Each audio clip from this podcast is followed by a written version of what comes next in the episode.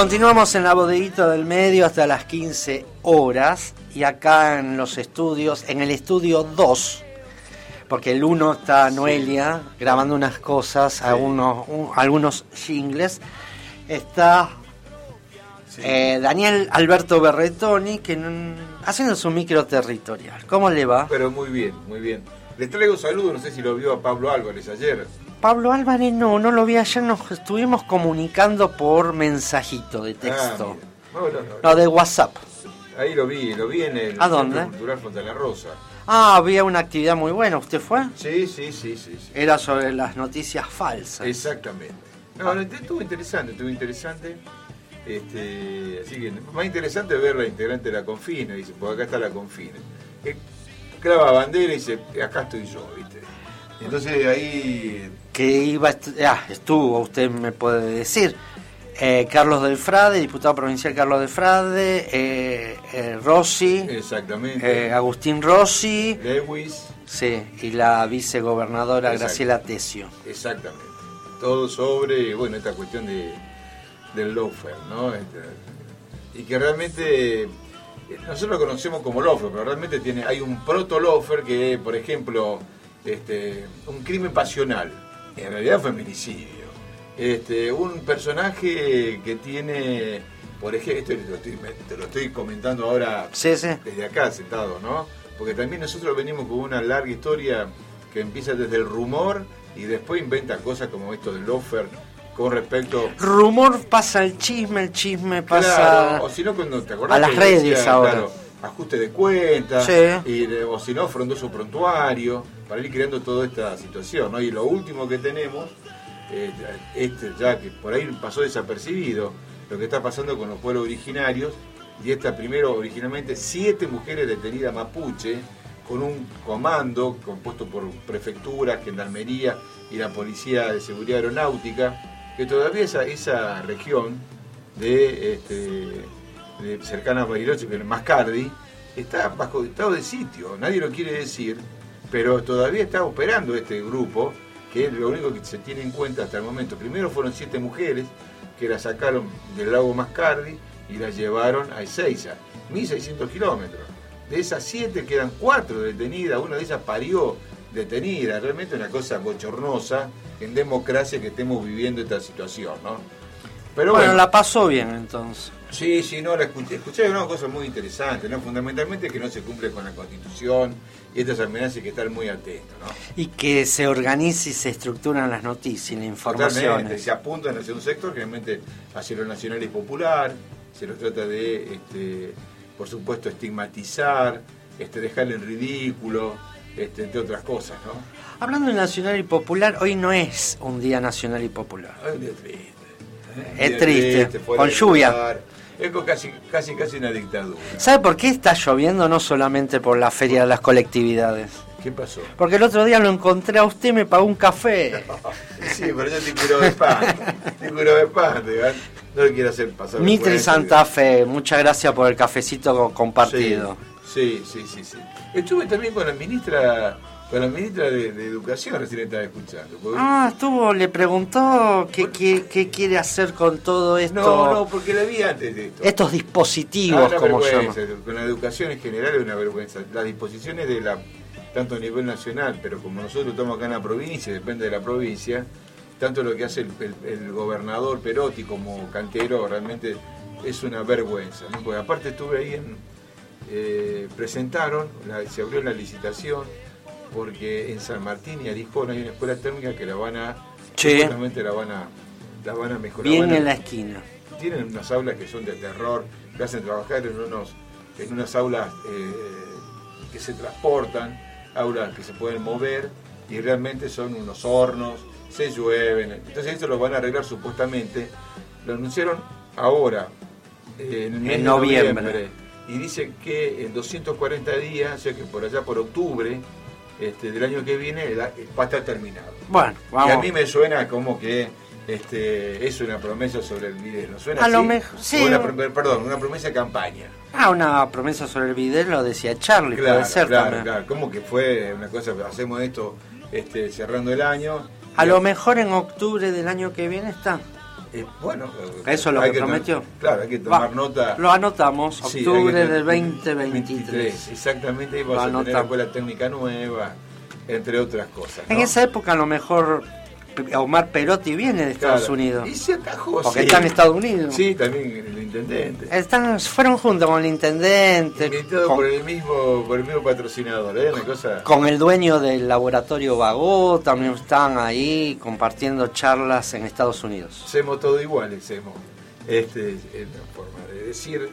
La idea también le preguntamos a la, a la ministra de Educación qué va a pasar con los salarios, ¿viste? que tanto los docentes de ASAFE como también los privados están poniendo grito en el cielo por la forma que le están descontando el impuesto al salario, el impuesto a las ganancias, a los trabajadores, ¿no? Así que, si no, eso es un problema de la nación, nosotros no será vos las manos. Pero bueno, El, ministro de Economía de la provincia también está como Omar Perotti y Pablo Hastings en Estados Unidos. sí, que quedó dando la cara Aparte, vos sabés que no, no hubo mucha gente para ver, eh, no se anunció muy, no, fue muchos medios a verla a la ministra, ¿no? Una cosa media rara todo esto, que venga la ministra y pase desapercibida, este, y, con estas promesas, este, fundamentalmente, y con esto que apareció ayer, bochornoso, ¿no? Donde todo el mundo está repudiando hasta el 23 de diciembre clase, y todo el mundo sabe que la situación edilicia en toda la provincia es desastrosa. Hablando de situación edilicia, usted nos trae en el día de hoy una eh, nota. una problemática, digamos, de la construcción en Rosario a partir de una habilitación que se realizó para hacer un edificio en calle Rondo y Juan José Paso. Sí, la idea es para ponerlo en, en contexto, si cualquiera de nosotros que está acá en la radio quiere hacerse un galponcito, quiere hacerse un lavaderito, quiere hacerse un dormitorio más en la terraza, donde sea, tiene que llevar hasta el grupo sanguíneo. Es verdad. Tanto a la municipalidad como a la provincia. Todo esto tiene, el fin último es recaudatorio. Más construcción tenés, más pagada de impuestos. Entonces, ¿qué es lo que ocurre? Acá hace ya del año, hace desde el 2012, que hay una construcción que es muy mal, este, mal iniciada. Porque como todos saben, vivir en democracia y vivir en una sociedad tenemos responsabilidades. Fundamentalmente los constructores tienen responsabilidad de respetar la construcción en cada zona de la ciudad de Rosario. Hay determinada cantidad de metros que vos tenés que cumplir, tenés que tener una superficie determinada, y esa superficie te da una altura. Este edificio que estamos hablando ahora, tiene una, en esa área tiene 30 metros. 30 metros. Sí, para, para, eh, de altura máxima. Pero este aquí que eh, construyó por 60 metros. O sea, casi el doble. El doble. Eh, autorizado por la municipalidad, cosa que no pasó por el Consejo Municipal. La altura, el doble de, 30 a 60. permitido 30. Permitido 30 pasó a 60. Mm. Pero lo autoriza la municipalidad, no el Consejo Municipal. Entonces acá se arma toda una, una, una vergüenza porque va a haber hijos y enterados hay, gente que puede construir por 60 metros, elevando casi el doble de lo permitido, y hay gente que no puede hacerse una piscina. Un lavadero. Un lavadero, entre otras cosas. Lo consultamos sobre este tema porque hay una inversión hecha, está el edificio construido, pasó de edificio residencial para vivir a, con departamento a hacer un hotel. Hay juicios ahí adentro, pero de pelote, hay mucha complicidad. Entonces, de un edificio que se iba a construir, ahora es un hotel. Quiere ser un hotel. Quiere ser un hotel. Y con lo cual también hay, este, hay cuestiones internas dentro de los mismos eh, gente que puso la plata, fiduciarios, que pusieron plata para hacer esto. Hay gente, no, yo quiero un departamento. Y nosotros dijimos, no, yo te doy una pieza. ah, una pieza de hotel. Claro, así que bueno, para escuchar más o menos, para tener en cuenta, qué es lo que dijo Fernanda Siglini, que es concejal por la Iniciativa Popular. Bueno, es un caso que nosotros denunciamos en el 2012. Eh, nosotros ya advertíamos en esa época que ese edificio, que es el que está en Rondoy Juan B. Justo, que ya se estaba llamando como Torre Shopping, eh, que era un condotel, en ese momento se planteaba como un condotel, estaba excediendo las alturas eh, permitidas por el Código Urbano, pero no del viejo, del nuevo Código Urbano, sino que estaba incluso transgrediendo la vieja normativa del Código Urbano que permitía mucha más altura. Lamentablemente eh, tuvimos que ir a la justicia, denunciamos penalmente a los funcionarios que emitieron ese permiso de edificación porque lo que descubrimos es que estábamos frente a un caso obsceno que no hay otro caso parecido en esta ciudad, donde no es un particular que transgrede un permiso, sino que es la propia municipalidad de Rosario la que emite un permiso con una norma que no existía.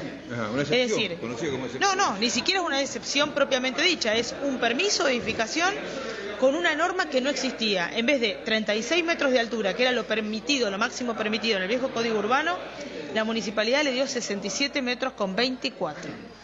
¿Qué pasa? Pasan todos estos años, a partir de nuestra denuncia penal, de las denuncias que hicimos en este Consejo, queda frenado el edificio. En todos estos años compran terrenos linderos para además ir enmendando, por decirlo así, la obscenidad de ese permiso de edificación. Eh, y viene finalmente al Consejo eh, la solicitud de excepción para poder obtener el final de obra. Ahora, vos te preguntarás, si la máxima altura de 36 metros y le dieron 67 metros con 24, entonces el Consejo tiene que exceptuar esa altura. No, la altura no se va a discutir en este Consejo Municipal porque, como es un permiso emitido por la Municipalidad de Rosario, no estamos hablando de una excepción propiamente dicha, un escándalo, un escándalo. Lo que viene acá... Hay juicios de por medio también. Hay juicios, ¿por qué? Porque muchos particulares tenían la expectativa de haber comprado su vivienda. Cuando vos veías los boletos de compraventa, te decía Fernanda Gigliani, piso 10B. ¿eh? Estaba individualizado el departamento que compraban. ¿Qué pasa? Esto era Tierra de Sueños.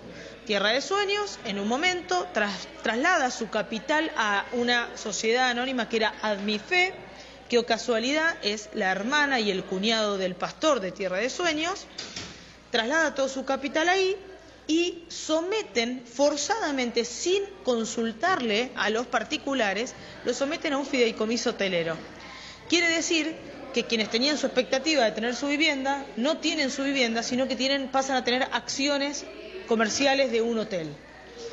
Muchos de esos vecinos que se sintieron estafados fueron a la justicia, iniciaron juicios, muchos se encontraron con dificultades, porque por ejemplo muchos este, iniciaron juicios con quien firmó su boleto de compraventa, que era Tierra de Sueños, el tema es que Tierra de Sueños ya estaba insolvente, no tenía ningún tipo de capital. Otros pidieron judicialmente el cumplimiento de este, el boleto de compraventa para la escrituración, lo cual se tornó imposible porque vos tenías que escriturar una habitación de hotel, no de una vivienda. Bueno, en fin, se dieron innumerables situaciones. Forzadamente muchos que se sintieron estafados en un momento, lo que sí decidieron es someterse al fideicomiso hotelero porque era la única salida de poder, de no perder todo, exactamente. Y esos son los vecinos que vinieron a la comisión de planeamiento, sí, que no dejan de ser víctimas también, ¿no? Este, pero bueno, había otros tantos que todavía seguían, eh, no, no se sometieron al fideicomiso hotelero, seguían la acción judicial. Eh, pero bueno, estamos frente a, esa situación que para mí como concejala es de las más indignantes porque advertimos en su momento que todo lo que estaba pasando, esperábamos que los funcionarios de ese momento den marcha atrás defendiendo los intereses públicos de la ciudad. Y en los mismos, en el mismo expediente, los funcionarios políticos, los cuales después denunciamos penalmente, dijeron, bueno, denle para adelante, ¿no? Entonces se, causa un daño la cuestión es que hay que tirar abajo eh, hasta llegar a la altura que corresponde. Y eso sería lo ideal, ¿no? Que hoy se torna claramente imposible. ¿Y entonces?